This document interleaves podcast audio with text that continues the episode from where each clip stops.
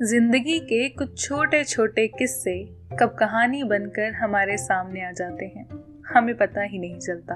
लेकिन जब उन कहानियों से सामना होता है तो गुजरा हुआ दौर ज़रूर याद आता है। कुछ ऐसे ही काल्पनिक और वास्तविक कहानियों से बना कहानी संग्रह चीनी आधा चम्मच। जी हाँ दोस्तों, मैं नेहा गुलाटी सबरंग हाजिर हूँ आपके साथ फिर से लेकर नवनीश भारद्वाज की ई बुक चीनी आधा चम्मच।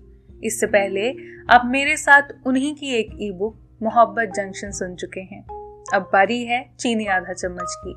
तो आइए सुनते हैं इस कहानी संग्रह की पहली कहानी, जिसका नाम है स्कूल की दोस्ती। ओए बंटू, साइकिल थोड़ा धीरे चला। पिछले टायर में हवा कम है। अबे मेरे लौकी, तू घबरा मत, कुछ नहीं होगा तेरे टायर को। और भाई, अगर तेज नहीं चलाई तो स्कूल टाइम पर कैसे पहुँचेंगे? यार, स्कूल टाइम से पहुँचने के चक्कर में मेरी साइकिल की ट्यूब ना फट जाए। अबे भाई, तू इतना डरता क्यों है? क्योंकि साइकिल मेरी है, तभी बंटू कहता है। अच्छा बेटे, अब ये बात हो गई। यही दोस्ती, यही प्यार। तेरे मेरे बीच साइकिल की दीवार। हाँ बकवास कम कर और साइकिल चला। लौकी हँसते हुए कहता है। बंटू का असली नाम मोहित है और लौकी का असली नाम लोकेश। बंटू किसी फ़िल्म के हीरो से कम नहीं था और दूसरी तरफ़ लौकी एकदम ज़ीरो था। मैं, अनाड़ी, तू खिलाड़ी के अक्षय कुमार और सैफ अली खान की संज्ञा अगर इन्हें दे दी जाए तो इसमें कोई दो राय नहीं होगी। बंटू जितना तेज, तर्रार और खुराट था, वहीं लौकी उतना ही शरीफ और भोला था। और दिनों की तरह उस दिन भी दोनों स्कूल पहुँचने में पूरे दस मिनट लेट थे। उनके स्वागत में पीटीआई सर गेट पर ही मौजूद थे। बंटू और लौकी जैसे ही स्कूल पहुँचे, उन्हें तुरंत ही पीटीआई सर ने अपनी अदालत में बुला लिया और लेट आने के लिए दो दो घंटा रसीद दिए। पीटीआई सर से प्रसाद ग्रहण करने के बाद दोनों मुँह लटका कर क्लास में चले जाते हैं। तभी बंटू कहता है, भाई, ये पीटीआई के बस में कुछ नहीं है। इसे बस बच्चों को पीटना ही आता है। हाँ यार, इतनी ज़ोर से मारा कि मेरे गाल से सारी बोरोप्लसी झाड़ दी। तभी लौकी हाथ मलते हुए कहता है। तभी क्लास का मॉनिटर वहाँ आ जाता है और हँसते हुए कहता है, बेटा, अभी तो तुम फिर भी बच गए। आज तो पीटीआई सर का पीरियड है फ़िज़िकल एजुकेशन का। उसमें कैसे बचोगे? इतना सुनकर लौकी की हालत पतली हो गई। उसने बंटू से कहा भाई, अब क्या होगा? मेरा तो काम भी पूरा नहीं है। आज तो मैं गया। तभी तीसरे पीरियड की बेल बजती है। लौकी और बंटू सहम कर बैठ जाते हैं और दोनों सोचते हैं कि आप पीटीआई सर आ गए। लौकी सोचते सोचते गहराई में चला जाता है। वो देखता है कि पीटीआई सर घोड़े पर बैठकर हाथ में डंडा लेकर उसे पीटने आ रहे हैं।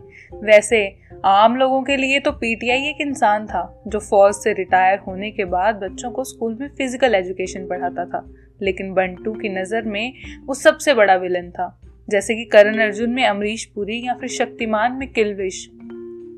आम तौर पर स्कूल के सभी बच्चे पीटीआई सर को किलविश के नाम से बुलाते थे, क्योंकि उनका रंग इतना काला था कि नज़र उतारने के लिए बच्चे कहते थे, बुरी नज़र वाले तेरा मुँह पीटीआई।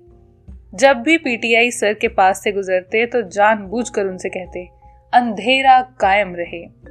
खैर, पीटीआई सर के आने का वक्त हो गया था। किसी भी पल वो क्लास में आ सकते थे, लेकिन उधर लौकी का काम पूरा ही नहीं था। वो बंटू से बार बार कह रहा था कि भाई को जुगाड़ कर, भाई को जुगाड़ कर।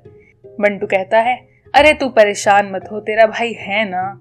तभी पीटीआई सर क्लास में आ गए और सबसे काम दिखाने को कहा लौकी ने पिछली सीट पर बैठकर हनुमान चालीसा पढ़नी शुरू कर दी। भूत पिचाश निकट नहीं आवे, महावीर जब नाम सुनावे। क्योंकि लौकी की मम्मी हमेशा उसे सिखाती थी कि बच्चों को हनुमान चालीसा पढ़नी चाहिए। इससे संकट कभी नहीं आता। मम्मी की कोई और बात लौकी ने कभी मानी हो या ना मानी हो, लेकिन ये बात उसने ज़रूर समझ ली थी कि अगर वो हनुमान चालीसा याद कर लेगा तो गणित के टीचर से लेकर अंग्रेज़ी की मैडम तक उसका कोई कुछ नहीं बिगाड़ सकता। हालाँकि, कई बार हनुमान चालीसा पढ़ने के बाद भी लौकी की कुटाई गणित वाले मास्टर जी के हाथों हो ही जाया करती थी। लेकिन वो बेचारा ये समझ लेता था कि हनुमान चालीसा पढ़ते वक्त या तो उसने उच्चारण सही नहीं किया होगा, या हनुमान जी किसी और लाइन में व्यस्त होंगे, या फिर हो सकता है कि उसने कोई लाइन खाली हो या हनुमान जी किसी और केस को हैंडल करने में लगे हों। लेकिन उसका विश्वास अटूट था और उसके पास इसके अलावा कोई रास्ता भी नहीं था। जैसे बॉलीवुड फ़िल्मों में डॉक्टर मरते हुए मरीज़ के लिए कहता है ना कि अब इसे दवा की नहीं, दुआ की ज़रूरत है। लॉकी बस अब चमत्कार चाहता था जो उसे पिटने से बचा सके। तभी पीटीआई सर कहते हैं, आज काम मैं पिछली सीट से चेक करूँगा। इतना सुनकर लॉकी की हालत और पतली हो गई। तभी पीटीआई सर उसके पास आए और बोले, लाओ, अपनी कॉपी चेक कराओ। सर सर, वो मेरी कॉपी घर रह गई है। लॉकी ने सकपकाते हुए कहा अच्छा झूठ बोलते हो, काम पूरा नहीं होगा तुम्हारा।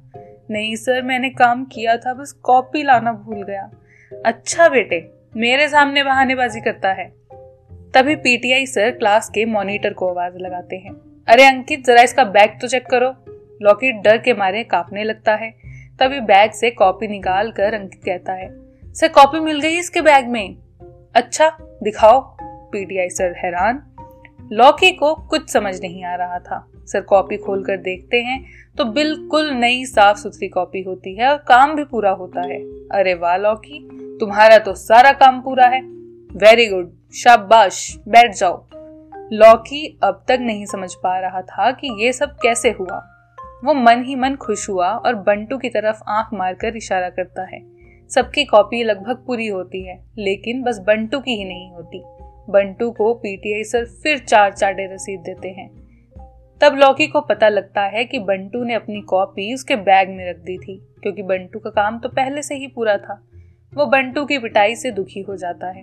तभी क्लास खत्म होती है और लौकी बंटू से कहता है, भाई, तूने मुझे अपनी कॉपी क्यों दी?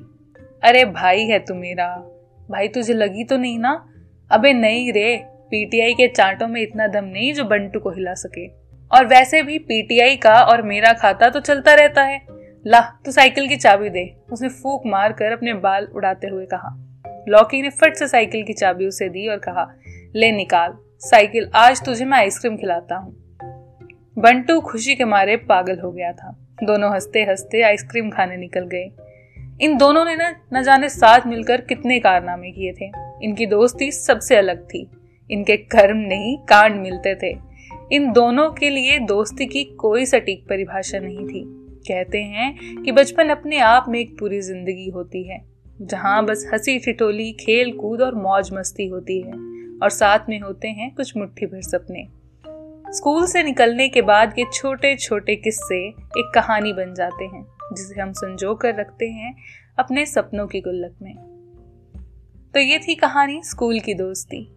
मुझे यकीन है कि ये कहानी सुनकर आपको भी अपने स्कूल का कोई ना कोई किस्सा ज़रूर याद आया होगा। तो ऐसे ही हमारी ज़िंदगी से जुड़ी कुछ कहानियों का संग्रह है, चीनी आधा चम्मच। आगे की कहानियों के लिए हमारे साथ बने रहिए। शुक्रिया।